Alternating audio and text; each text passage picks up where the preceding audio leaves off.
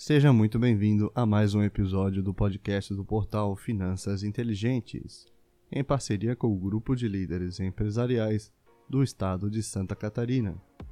Hoje é sexta-feira, 22 de janeiro de 2021. Eu sou Victor Silvestre, assessor de investimentos, e vim aqui lhe trazer o resumo do mercado. Nesta semana, o índice Bovespa sofreu uma desvalorização de 2,47%, sendo cotado aos 117.380 pontos.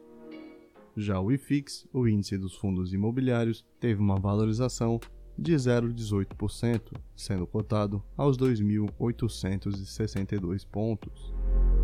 Lá nos Estados Unidos, o índice S&P 500 fechou aos 3.841 pontos, tendo uma valorização de 1,94%.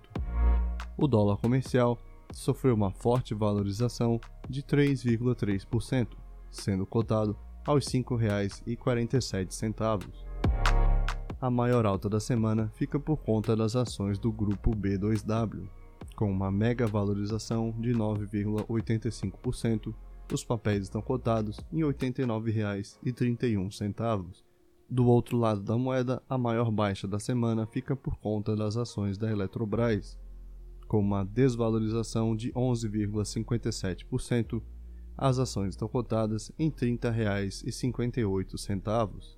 Na agenda do mercado desta semana, o Copom manteve a taxa Selic em 2% ao ano pela quarta reunião seguida. O colegiado também retirou o Forward Guidance, pois as expectativas de inflação estão suficientemente próximas da meta de inflação para o horizonte relevante da política monetária.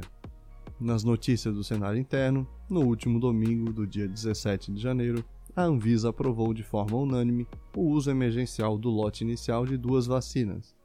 A vacina chinesa da parceria com o Instituto Butantan e a vacina desenvolvida em parceria entre a Universidade de Oxford e a farmacêutica AstraZeneca.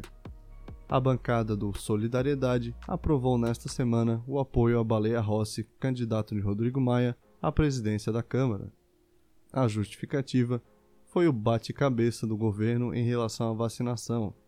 A chapa do candidato de Maia é formada agora por 12 siglas que somam um total de 292 deputados federais. Nas notícias do cenário internacional, Joe Biden tomou posse na última quarta-feira e, logo no primeiro dia de seu mandato, já assinou 15 ordens executivas, dentre elas a implantação de uma obrigação nacional pelo uso das máscaras, a revogação do oleoduto da Keystone, a reversão do banimento de viagens de uma série de países de maioria muçulmana e a suspensão da construção do muro entre os Estados Unidos e o México. A China segue liderando a expansão econômica global o país anunciou o crescimento de 6,5% do PIB no quarto trimestre e fechou 2020 com crescimento de 2,3%. No panorama para a semana que vem, a Bolsa Brasileira não vai abrir na segunda-feira devido ao feriado do aniversário da cidade de São Paulo. Teremos também o relatório Focus do Banco Central na segunda-feira e a divulgação da taxa de desemprego nacional.